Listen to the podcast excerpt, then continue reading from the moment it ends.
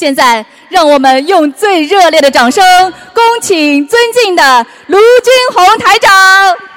佛海无涯天有涯，慈悲感恩报佛恩，救度有缘佛子情，一生无碍不挂心。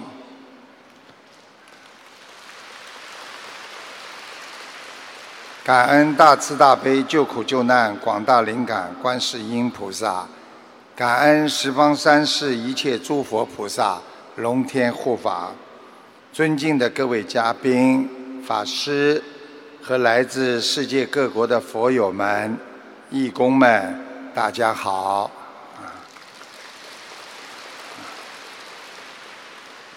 能够在马来西亚和大家见面，让我们。再一次感恩到佛陀的加持，观世音菩萨的慈悲。学佛必须广发菩提心，才能达到究竟圆满。把自己的慈悲、佛性启发出来，才能拥有圆满的智慧。当今社会，地震、海啸、泥石流、水灾、旱灾、饥荒、瘟疫、车祸、身体癌症，从各种频发的事件，菩萨让我们知道这个世界世事无常，尤其在末法时期，只有修心。修出一颗谦卑慈悲的心，才能让我们自己躲过很多的天灾人祸呀。每天全世界因为各种原因死亡的人，每一天是一万八千人。我们每天。在不知不觉中，心里承受着各种各样巨大的压力，怕自己的家庭，怕自己的单位生意，怕自己碰到坏人和一切灾难。我们还承受着各种各样外界给我们带来的灾难，所以大家知道。现在全世界因为害怕、恐惧得忧郁症的人是三亿四千万，每一天、每一年自杀的人数是一百万，几乎每天自杀有三千人。所以，想要求心灵的解脱，首先就要学会善良，首先。就要学会为别人着想，好好学佛，慈悲能够化解一切冤结。在中华传统文化上讲，一善解百灾，施人与善，广种福田；施人与恶。报应连连，所以以善心处世为人，他会发大爱无疆，善会在他的生命和事业当中蔓延，所以他的事业会顺利，他的身体会健康。记住了，心宽的人会有智慧的安静。心正的人，他拥有浩然正气的正大光明。现代人欲望太大，要了房子还要靠海边，有了小房子要大房子，住的都是为了得到利益，不停的执着，我一定要，一定要。把所有的精力集中在某一个点上，一旦失去它，精神就会崩溃。在亚洲金融风暴的时候，根据香港报纸报道，股票一下子大跌，很多买股票的人疯了，自杀了。结果香港的精神病医院全部爆满。你们知道那些医生是怎么来医治那些精神患者的吗？医生制作了一个很大型的股票的电子牌，把病人喜欢的股票全部放在上面，每一天让他们看他所买的股票。天天往上走，那些人天天看着自己的股票上涨就开心。医生就是用这种方法来治愈他们的精神病的。所以，因为我们把精神寄托在很多的自己希望能够解决的方面，一旦你失去了它，你就会精神崩溃。所以，学佛人淡泊名利，知足常乐，诚心学佛，让人感受到人间还有菩萨的在现，这个世界上还有佛的存在啊！所以我们学佛做人，记住，让别人快乐。那是慈悲，让自己快乐，那叫智慧。从前有一个生麻风病的人，病了四十年，一直躺在路边，等待着有人把他拖到，据说有神奇力量的一个水池边上。然后，他在靠近神奇力量的水池边，一直等着别人把他拉到水池边。他等了四十年，没有人来拉过他。有一天，菩萨看到了他，就问道：“孩子啊，你要不要医治、解除病魔呀？”那个麻风病人说。哦，当然要。可是现代人的人心好险恶，他们只顾自己，他们绝不会来帮我的。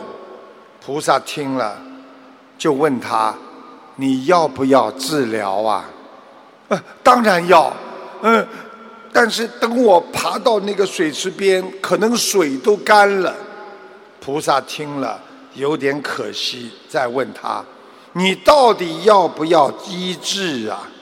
他还是说要要，菩萨说好，那你现在就站起来，自己走到水池边去，不要总是找一些没有用的理由为自己去辩解。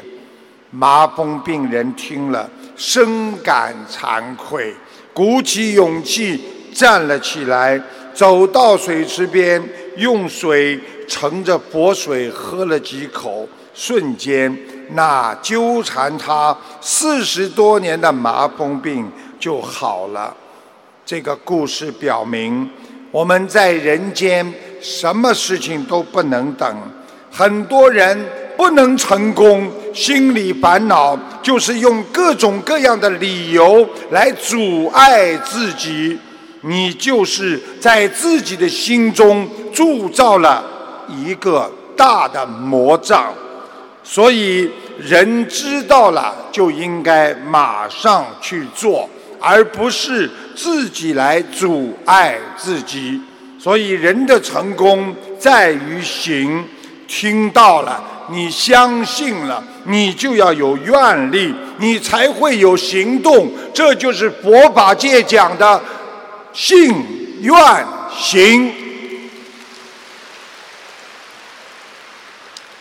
我们今天学佛人，每个人都想成佛，但是真正的为自己学佛的理想付出了多少呢？我们经常找一大堆的借口，为自己的贪婪和失败狡辩，这样你还会继续失败。我们总不能为自己的懒惰找借口。人活在世界上，只有努力去实践。要想学佛，只有努力的去度众生，那么佛将永远留在你的心中啊！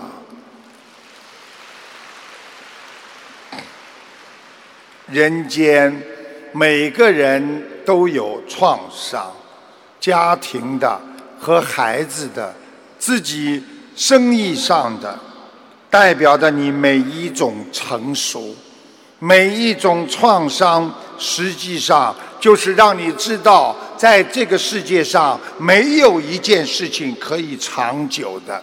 一个人爱过了就结束了，说句话说过了就后悔了，心中有一道伤痕，痛过了就麻木了，有一颗破碎的心。在心中不断的刺伤着自己，我们学佛人要想得通，因为我们在意的是未来，我们不能造新业，好好的去学佛，我们忘记过去，好好把握现在，这就是佛法界经常讲的，要活在当下。检验人心最好的工具，你们知道是什么吗？你看这个人好不好，善不善？你看他怎么对待别人？如果你看一看这个人有没有良心和本性，你就看他对别人有没有慈悲心。所以学佛之人永远要知道。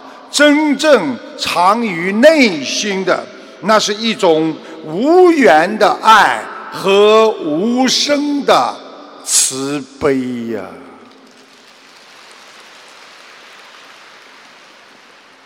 有一个母亲生了重病，几个孩子打工挣的钱付不起医疗费，但是他们安慰自己的母亲：“妈妈没关系。”我们孩子都撑得起，妈妈每天花很多钱住医院，妈妈心疼孩子。有一天，妈妈跟孩子说：“你们不要再为我这么奔波了，你们也很辛苦。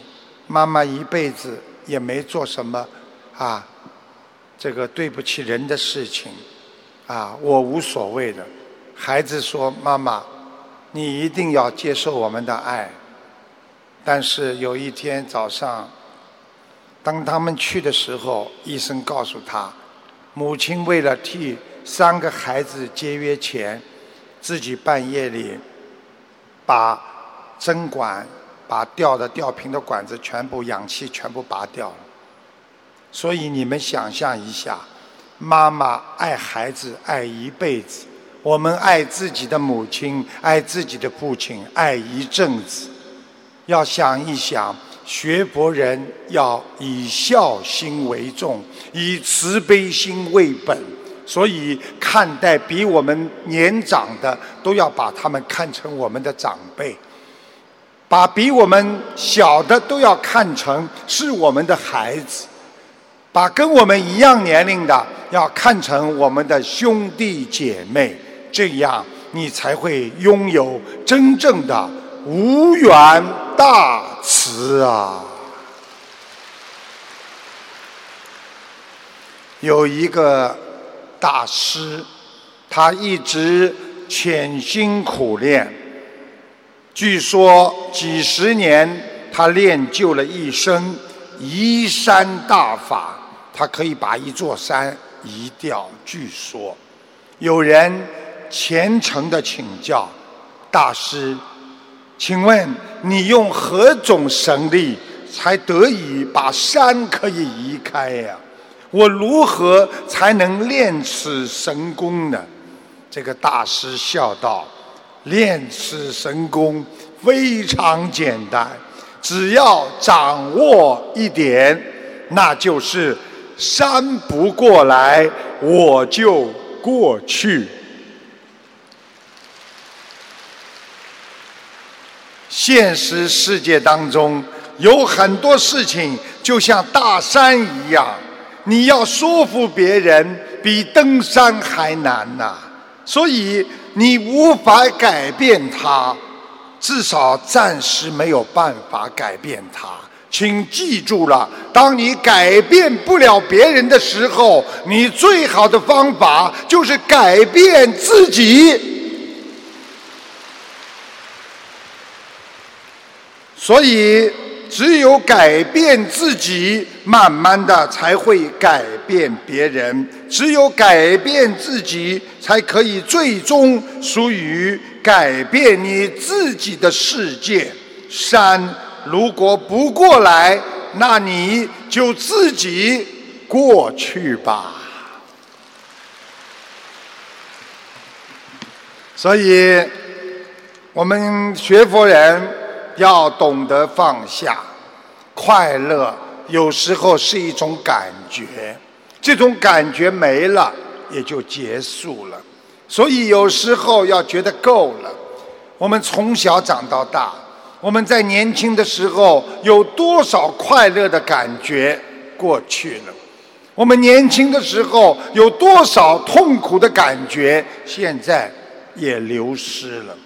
所以，我们心中要无愧于人，我们不能欠别人的。很多人眼睛看不见，很多人残废了，很多人每天被病魔折磨的痛苦不堪，很多人每天想着自杀。想一想，我们今天坐在这里，我们今天还活着。我们拥有正常人的眼睛、鼻子和身体，我们还平安的活着，我们身体还健康，我们还过着没有疼痛的生活，这难道不叫幸福吗？这就要懂得知足常乐呀！台长曾经。告诉过一个人，一个年轻人跟我说：“我很痛苦，我很烦恼。”我告诉他：“你很烦恼，你到医院去看一看，你就不会烦了。”他说：“我对人间看穿了，我不想活了。”我说：“你到坟上去走一走，你就知道人为什么要活着。你今天还活着。”说明你还是有福之人，想一想别人，看一看自己，你自然就懂得一生所得的一无所得的人生啊，迎接着是最后的悲伤。学会想得通，习惯想得通，把人间发生的一切看成是正常的。要习惯于失去，也要习惯于得到，这就叫宠辱不惊。有一个旅游者，他经过了啊一块绿洲，停下来给骆驼饮水。他看到满头大汗的。有一个老人家，便上去打了两声招呼：“你好啊，大爷，这么热的天，你在这里挖什么呢？”老人家说：“哦，小伙子啊，我在播种。你要在这里种什么呀，老大爷？呃，种椰枣树。椰枣，旅游者非常懂，他惊讶地说。”那副表情就像听到一个愚蠢人说话一样。老大爷啊，你告诉我您多大年纪了？呃，我也不是太记得清楚，啊，六十七十，呃，可能八十，我忘记了。但是这个不重要。大爷啊，你知道吗？椰树长成要五十年，长成之后才能结出果实。我希望你能长寿，能活到一百二十岁，但到那时候，你可能也很难收获今天劳动的果实。我劝你，老大爷还是别干了吧。老大爷说：“我吃的椰枣是前人种下的，播种的人也没有想过吃到自己种的椰枣。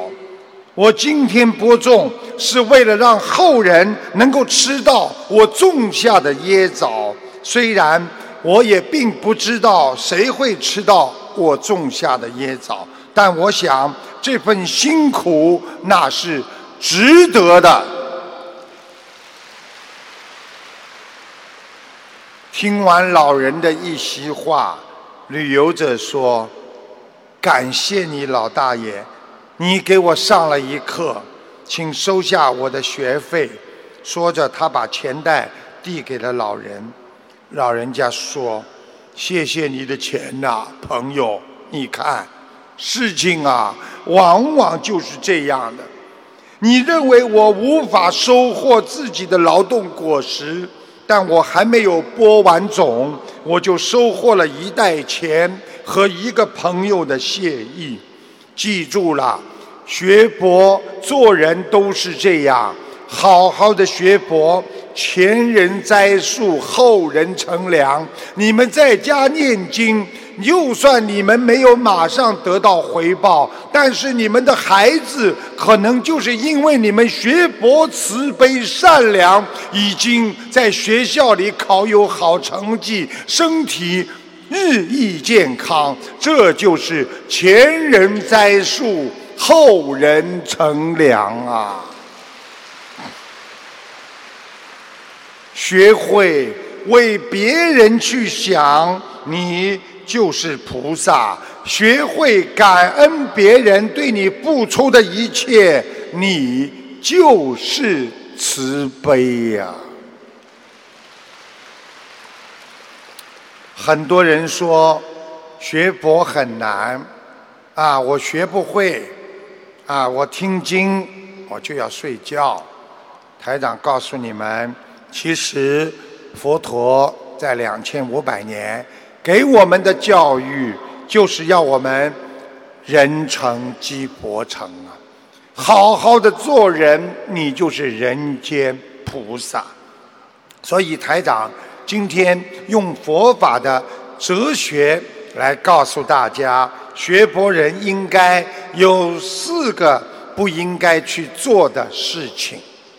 第一啊，不要自视清高。记住了，成熟的麦穗总是谦虚的低下的头，而那些腹中无物、既干又瘪的鼻子，却总是锋芒毕露、趾高气扬。天外有天，山外有人，谦卑那是一种态度，更是一种人的修养啊。第二，不要盲目的去承诺，言必信，行必果。种下行动，你就会收获习惯；种下习惯，你就会收获性格；种下性格，你就会收获命运。所以，很多人。一生一个坏习惯，就让你一辈子得不到解脱。很多人到六七十岁了，别人劝他，他还是说：“我就是这个样，我改不过来了。”最后的结局就是离婚、家庭破散，或者自己身体的衰败。所以学佛要有好的习惯。人的一生成功和失败，有时候就是因为你种下的行为和种下的性格，来收获你的命运啊。第三，做人不要轻易的去求人家，把自己当别人的时候，你会减少痛苦和发怒，因为你觉得别人会很痛苦，你就不会很痛苦了。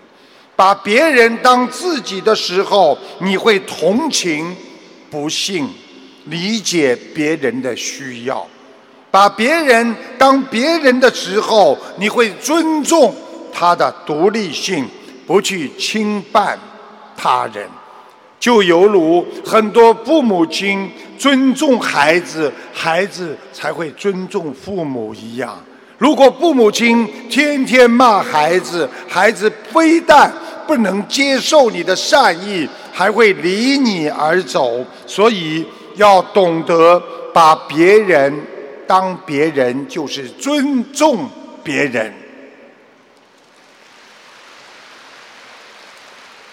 学会把自己当自己，你就会珍惜自己快乐的人生。自己能解决的问题，就不要把问题扔给别人。很多的人一生靠别人活着，而很多的人一生。靠自己的智慧活着，好好的拥有智慧，那就要学会防止自己身上的贪嗔痴。如果我今天不贪，我不跟别人做冤家，不恨别人，我今天不去做任何愚痴的事情，那你已经是活在佛的心里了。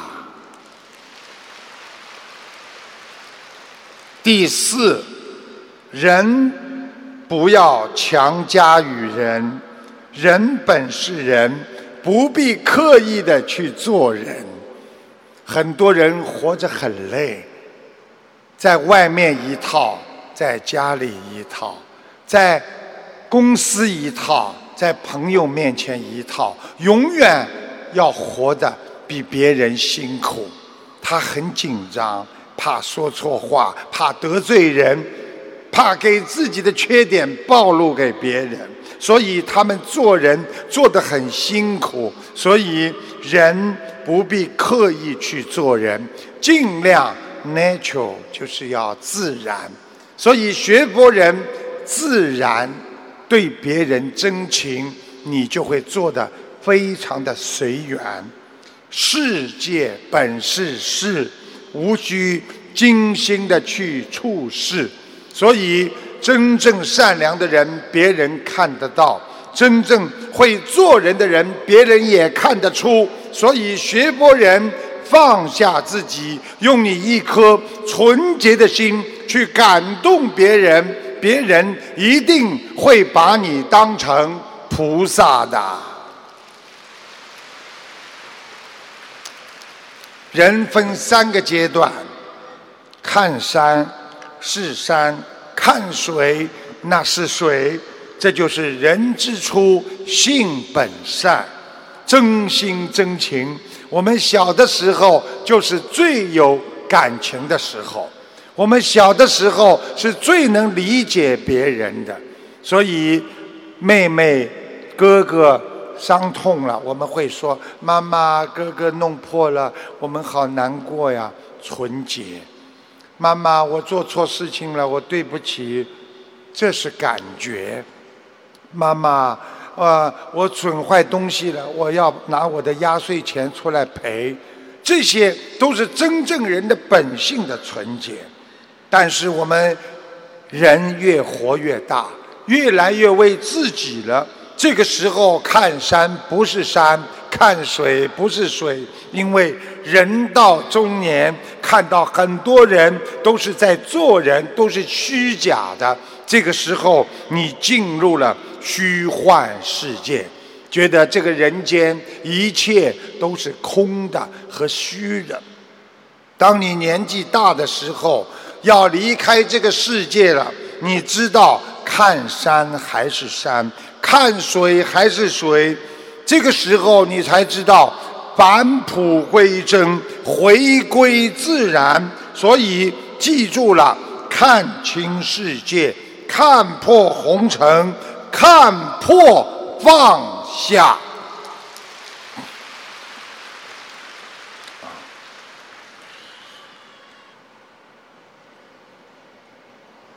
有一次，禅修法师的一位弟子，匆匆忙忙的跑来找师傅，找他的师傅，边喘气边兴奋地说：“师傅啊，我告诉你一件事，你绝对想象不到的。”哦，禅师说：“等一下。”毫不留情地制止了他：“你现在。”告诉我这件事情，你用筛子筛选过三次没有？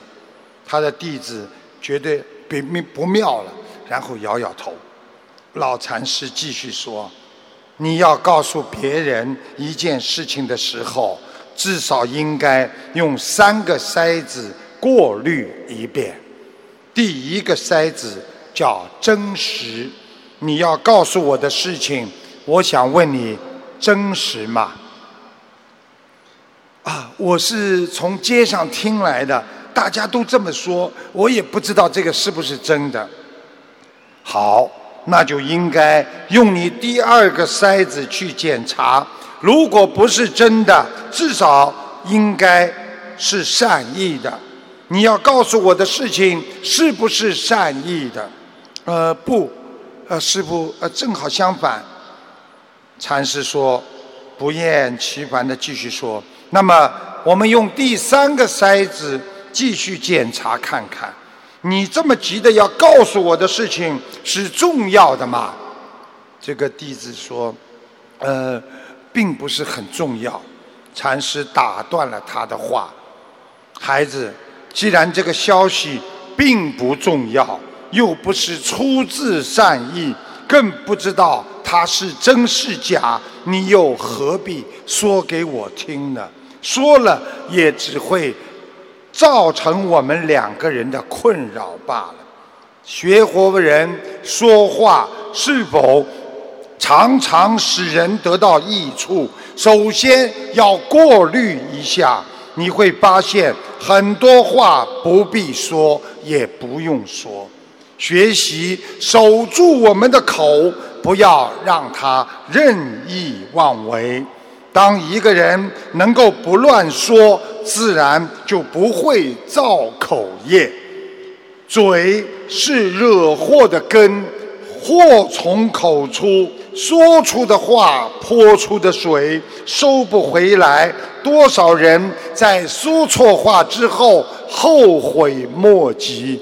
所以，学会守住口戒。守住意念界，守住你的行为，这就是佛法界讲的，要守住身口意三界。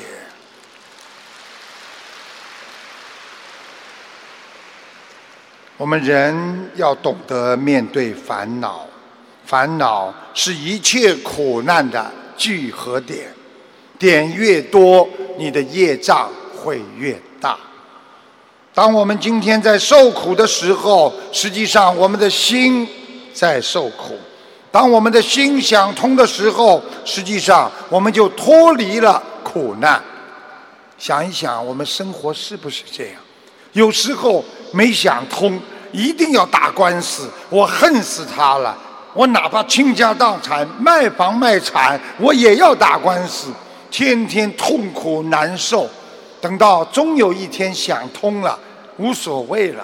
哎呀，这么长时间，他已经不跟我搞了，我也不愿意再去跟他搞了。算了算了，大家不打官司了。这个时候，你突然之间会觉得自己很释放，自己会很快乐。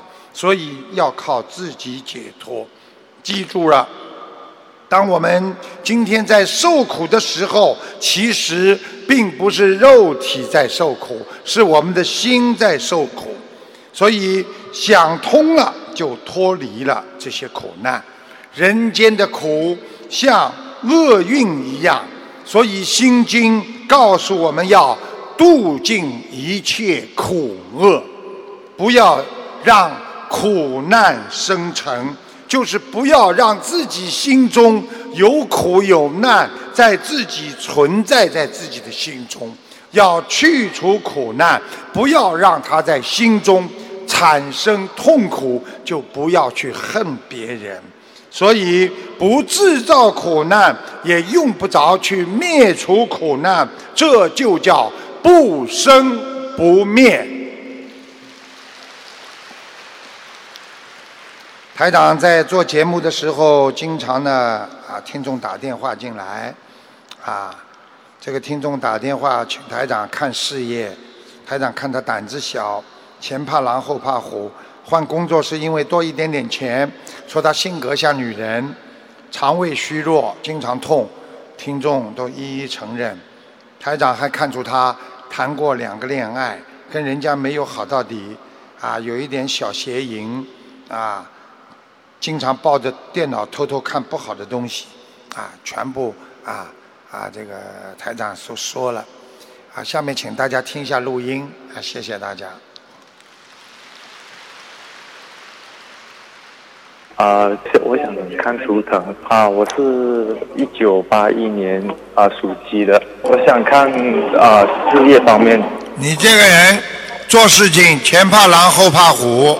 啊，前怕狼后怕虎。就是做什么事情都是胆子小的不得了。哦。哎。因为我我刚刚才换新的工作，所以我个很很紧张。看见了啦？我跑上来就说你紧张。胆子小的嘞，前怕狼后怕虎。你要你开始的时候就不应该换这工作，你想多赚钱，你才换了这份工作的。啊，我是一来是想多赚钱，二来是学东西啦。学东西的，你就是看了这个钱比那个多一点，听得懂吗？啊，多一点是，对对对，多 多一点点。多一点点，你看你这种人就是马上就换了。你 要记住了，你要坚强一点，因为你的性格太像女人了，听得懂吗？哦，对对对，师傅师傅，我还有一个问题，可以帮我看我肠胃是不是有癌症啊？没有，癌症没有哦哦。你的肠胃颜色很黑，是真的。你的肠胃很虚弱，而且经常会疼痛。对对对对对对。我我是觉得我很坏，师傅。你很坏，我看看你坏在哪里啊？不就是不就是两个谈过两个恋爱，没有跟人家到底吗？嗯哦，哦，对对对对对，你我我还看不出你坏啊啊！曾经有过一些些小邪淫，就是这样。啊，对，啊对对对，胆子么小的嘞！我看你抱这个电脑还怕别人看见，在看那些不好的东西。啊 对，全部曝光。谢谢。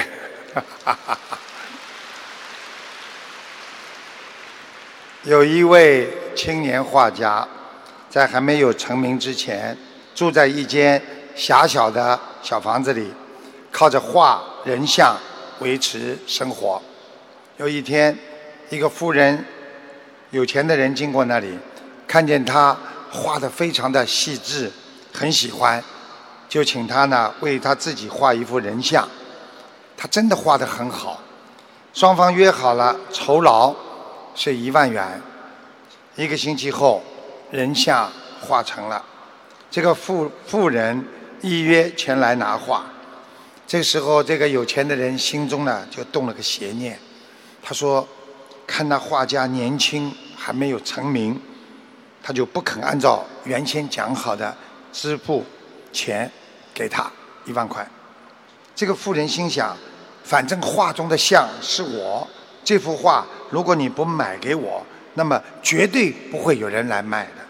我又何必花那么多钱来买呢？于是这个富富人他就赖账，他说：“我只愿花三千元买这幅画。”青年画家傻眼了，他从来没碰到这种事情，心里有点慌。他费了很多的口舌，向那个富人据理力争，希望这个。有钱人能够遵守约定，做个有信用的人。那个有钱的人说：“我只能花三千，你别再啰嗦了，你卖就卖。”这个富人认为他居上风了，你到底卖不卖？青年画家知道他故意赖账，心中愤愤不平。他以坚定的口气说：“不卖，我宁可不卖这幅画，我也不愿意受到你的侮辱。今天你失信毁约，将来我要你付出二十倍的代价。”这个有钱的人说：“哈哈，笑话，二十倍，那是二十万呐！我才不会这么笨，花二十万来买这幅画呢。”那么你等着瞧吧。青年人离开了，经过这件事情的刺激之后，这个画家搬离了这个伤心的地方，重新拜师学艺，日夜苦练。皇天不负苦心人，十几年之后，他终于在艺术界里成为了一个非常有名的画家。而那个富人呢，他自从离开那个画室之后，第二天他就把画家跟他讲的那番话早就忘记了。直到有一天，这个富人好几位朋友不约而同的来告诉他：“哎，老兄啊。”有一件很好奇怪的事情，你知道吗？这些天我们去参观一个成名艺术家的画展，其中有一幅画不二价，啊，画中的人物跟你长得一模一样，标价二十万。最好笑的是，这幅画的标题竟然是“贼”。这个妇人呐，听后好像被人当头打了一棒，顿时他想起来，哎呦，十几年前我与那个画家，哎呀，那出大洋相了，连夜赶到青年画家的家里向他道歉，并且说：“哎呀，我花二十万把它买回来吧。”青年凭着一股不服输的志气。让这位妇人低了头，这给我们一个启示：种因得果，种善因得善果，种恶因得恶果。大家记住，没有一个人能够一辈子享受幸福快乐。人生要想一辈子永远都保证自己是快乐。那是不可能的，因为快乐和痛苦那是一对双胞胎。所以，当你幸福的时候，你一定要想到可能还会痛苦；当你痛苦的时候，你要想到我要坚持好好学佛，我以后一定会幸福。记住了，学佛人。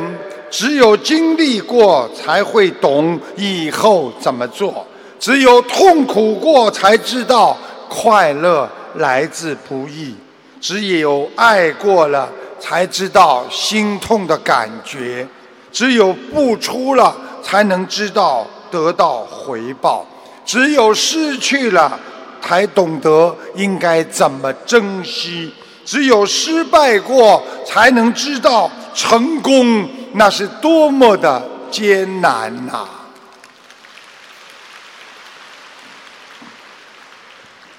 我们现在教育孩子，很多父母亲都是用粗暴的方法。实际上，学佛人应该懂得用妙法来教育自己的孩子。这里有一个非常有趣的教育孩子的啊故事。有一个孩子放学之后在客厅里玩篮球，不慎把书架上的一个花瓶打下来了。这个孩子慌忙用胶水把碎片粘起来，胆战心惊的把这个花瓶放回了原处。当天晚上，母亲发现花瓶啊被破碎重新粘了，他就问孩子：“孩子啊。”这个花瓶是不是你打碎的？孩子灵机一动说：“啊，妈妈，有一只野猫从窗外跳了进来，碰到了花瓶。”母亲很清楚孩子在撒谎，但她没有说什么。睡觉前，母亲从抽屉里拿出一块巧克力，递给孩子，说：“孩子啊，这块巧克力奖励你，因为你运用了你神奇的想象力，杜撰出一只会自己开窗户的猫。以后你一定能写出好看的侦探小说。”接着，他又给孩子拿了一块巧克力。他说：“孩子，这块巧克力奖给你，因为你有杰出的修复能力。你把花瓶上裂缝粘合的几乎完美无缺。”母亲又拿出第三块巧克力，说：“这是最后一块巧克力，孩子。”妈妈，我向你深深的歉意。作为母亲，我不应该把花瓶放在容易摔落的地方。希望你没有被砸到，或者没有被吓到。孩子听了，惭愧的低下了头。从此以后，他再也没有撒过一次谎。这是比惩罚更深刻的奖励。学佛人就是靠悟性非常重要。他的母亲用正能量对比来启发孩子的本性，所以学佛人要放下痛苦烦恼，因为我们知道痛苦那是暂时的，因为我们学佛了，我们在改变；不学佛的人痛苦那是一辈子的。因为他碰到苦难，他无法解决；而我们学佛的人痛苦，那是一段时间的。因为我们学佛之后可以改变我们的命运，所以希望大家通过佛法来彻底的改变自己的命运。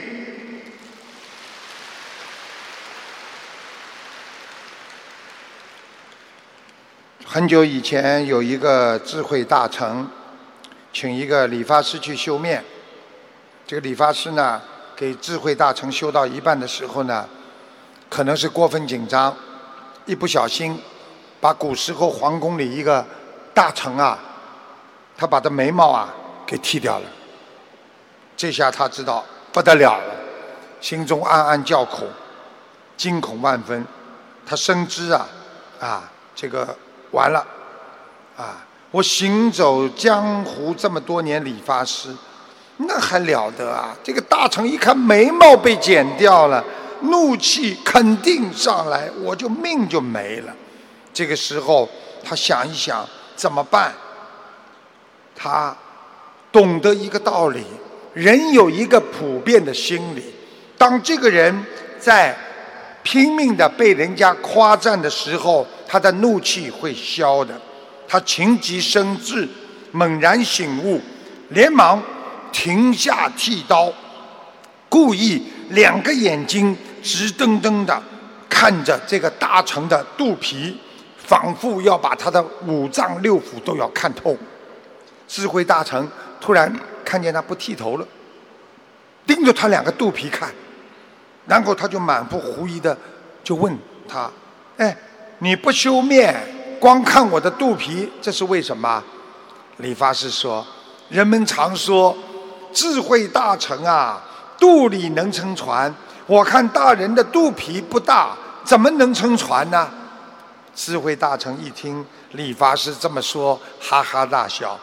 那是说我们大臣啊，气量最大。对一些小事情都能容忍，从不计较。理发师听到这话，扑通一下跪在地上，声泪俱下的说：“小的该死，方才修面时候不小心将您的眉毛给剃掉了，相爷气量大，请千万恕罪呀！”智慧大臣一听，啼笑皆非。眉毛给剃掉了，叫我以后怎么见人呢？勃然大怒，正要发作，但冷静一想，自己刚刚讲过的智慧大成，气量最大，怎么能为这件小事给他治罪呢？于是他就豁达温存地说：“啊，倒也无妨啦，去把笔拿来，让我把眉毛上画上就可以了。”理发师凭借自己的机智，对人夸奖，然后说出自己的错误，躲过了一场杀身之祸。请大家记住，我们学佛人口吐莲花，在人家不开心的时候，多说一些赞美的话，可以消解别人的怨气。当自己妻子不开心的时候，你就多说一些妻子好的听的话。妻子的饭做的最好，妻子是最贤良的，她的气也会消。当先生要找茬儿的时候，也对着先生说：“您帮了我太多了，我们这个家还是非常圆满的。”记住了，常说别人的好，能够赞美别人，你就会为自己赢得机会，才会称为拥有智慧的人呐。我没想到这个时间过得这么快啊，所以呢，台长要告诉大家的就是，我们学佛做人要。懂得有的时候是你自己造就了你的人生，并不是别人。啊，有两段树根，一段被雕成了神，一段被雕成了猴子。于是两段树根的不同命运，一段被人家膜拜，还有一段被人家当成了玩物，拍拍打打。被雕成猴的树根埋怨。这个雕刻匠说：“我们同是树根，命运截然不同，都是因为你把我雕成了猴子，把它雕成了神。我们的命运其实都是你一手造成的。”这个雕刻师说：“我哪有这等本事，去雕刻别人的命运？”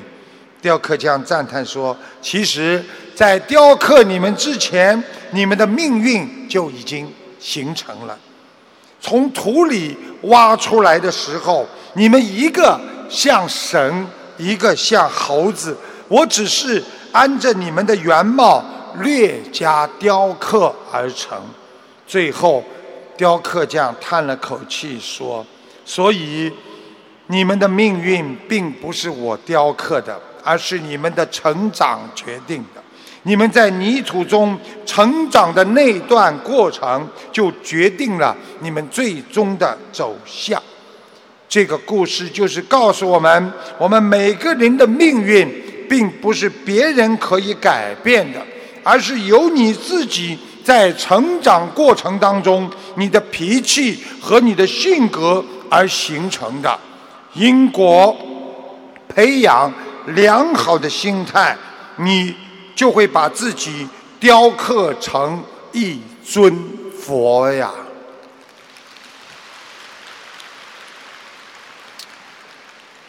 台长在节目当中呢，天众呢，啊，这个师傅到他梦中去告诉他，他母亲身体会出问题，还说他母亲五个月之后会走人。台长就到他梦里去告诉他，结果啊，果然十天之后。身体一直很好的母亲突然发病了，医院确诊为肺癌晚期，转移到了胰腺癌，多处囊肿积水，医生说没救了。同学哭着求母亲信佛念经，他的妈妈答应吃全素，放了六千条鱼，精神马上好转，亲戚都说他不像癌症病人。一个月之后复查，肿瘤由原来的二点七，直接缩小到八毫米。血液全部正常，连医生都赞叹佛法的力量太神奇了。我给大家听一下当时的原始录音，谢谢大家。呃，师傅，弟子想跟您分享最近发生在在我们这儿呃当地的一件非常法喜的事情。嗯。呃，我们这有个师兄呢，他修习心灵法门已经有三年多了，今年四月份在槟城拜的师，回来后不久呢，师傅就在呃梦里边就是给他说说他母亲身体会出问题，让他多求菩萨，还跟他说，嗯、他的母亲五个月后会走人了。他当时呢，就是他的母亲没有任何不适的感觉，没有任何征兆。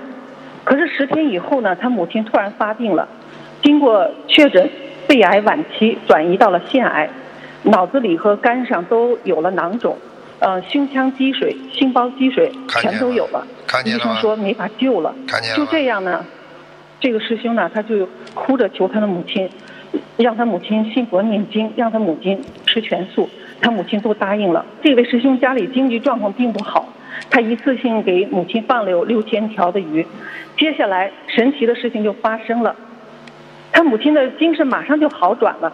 期间呢，来看望的亲戚都说太神奇了，不像是癌症晚期的病人，嗯都问是不是医生误诊了。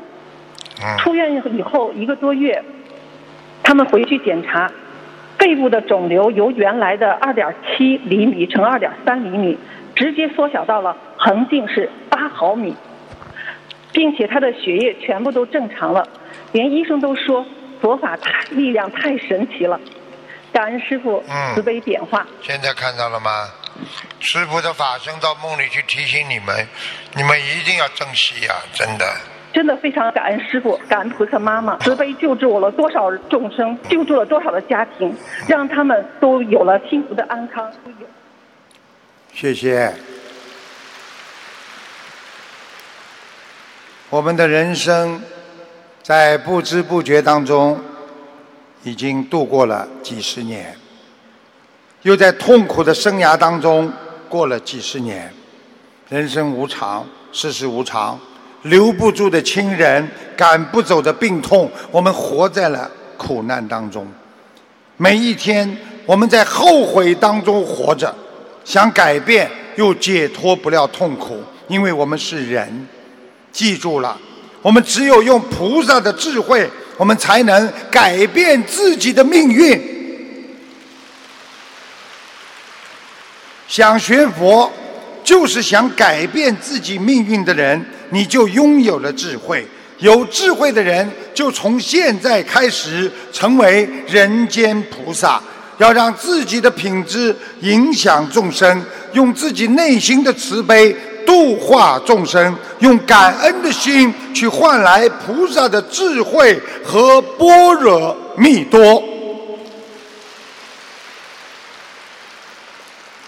台长在开始即将结束之前呢，总喜欢讲两个笑话，啊，让大家呢从笑话当中呢得到启发，啊，你们知道台长讲幽默笑话呢，你们要仔细听的，因为笑点在最后，不知道你们听得懂听不懂，我不管你们听得懂听不懂，我开始说。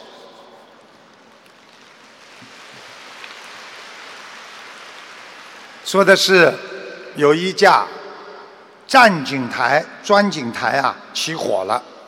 这个时候呢，这个公司经理呢就叫来叫来了消防队，火势很大，消防队开到那里呀、无法靠近，只能在两千英尺以外啊弄水呀、在准备啊。这是公司的管理员呐、他请了一支业余的这个消防队也赶来了。这没想到，这个业余的消防队员勇敢的这个车呀，直接开到了离火场只有五十英尺的地方，吱停下来了，拿起起水箱动手灭火，很快的把火给灭了。第二天，公司的经理非常的开心，准备给这支业余的消防队发五千块奖金。有人就问这个消防队的业余消防队的队长啊，队长啊，这五千块钱我们准备怎么办呢？业余消防队长不加思索地说：“哎呀，首先要办的就是把消防队的刹车给我修修好。真见鬼了！昨天那辆破车刹不住，差点把我们送到大火里去了。”大家听得懂吗？就是昨天他们这么勇敢的开进去，不是因为他们勇敢，是因为他们的刹车坏。世界上很多事情歪打正着，坏事也会变好事。很多时候有很多事情你不能左右，因为好事坏事都有。有时候坏事来了，不要紧张，有磨难，有时候有灾难，就预示着你会有转机。所以好事跟坏事都是同时来的，因为人生无常，今天的坏事说不定明天又改变成好事，今天的好事说不定又会改变成坏事，所以要好好的积极的人生。最后再给大家说一个非常幽默的、真实的，现在的小孩子真的不得了啊！听了你们，你们都要吃一惊啊啊！现在的小孩子啊，一个小男孩八九岁和一个小女孩非常的早熟，而且非常的自私。他们两个孩子在公交车上讲了一对话，你们听好了啊。公交车有一个八九岁的男孩对边上的小女孩说：“呵呵，谁说不能预测未来啊？”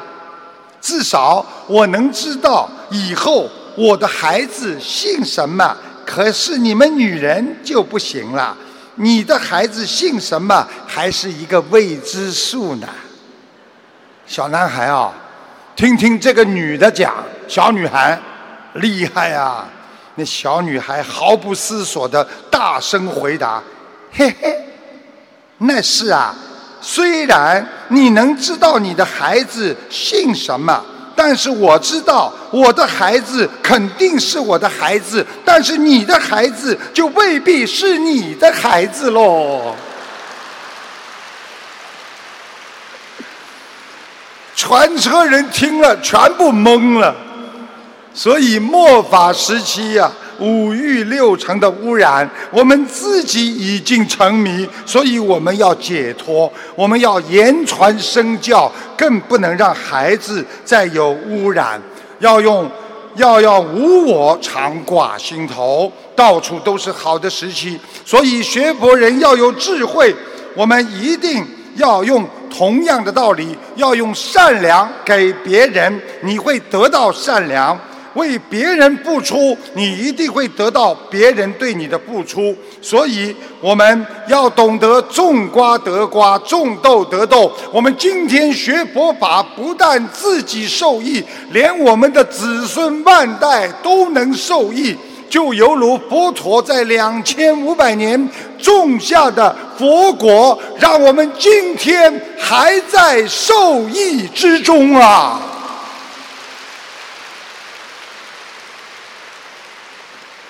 谢谢大家。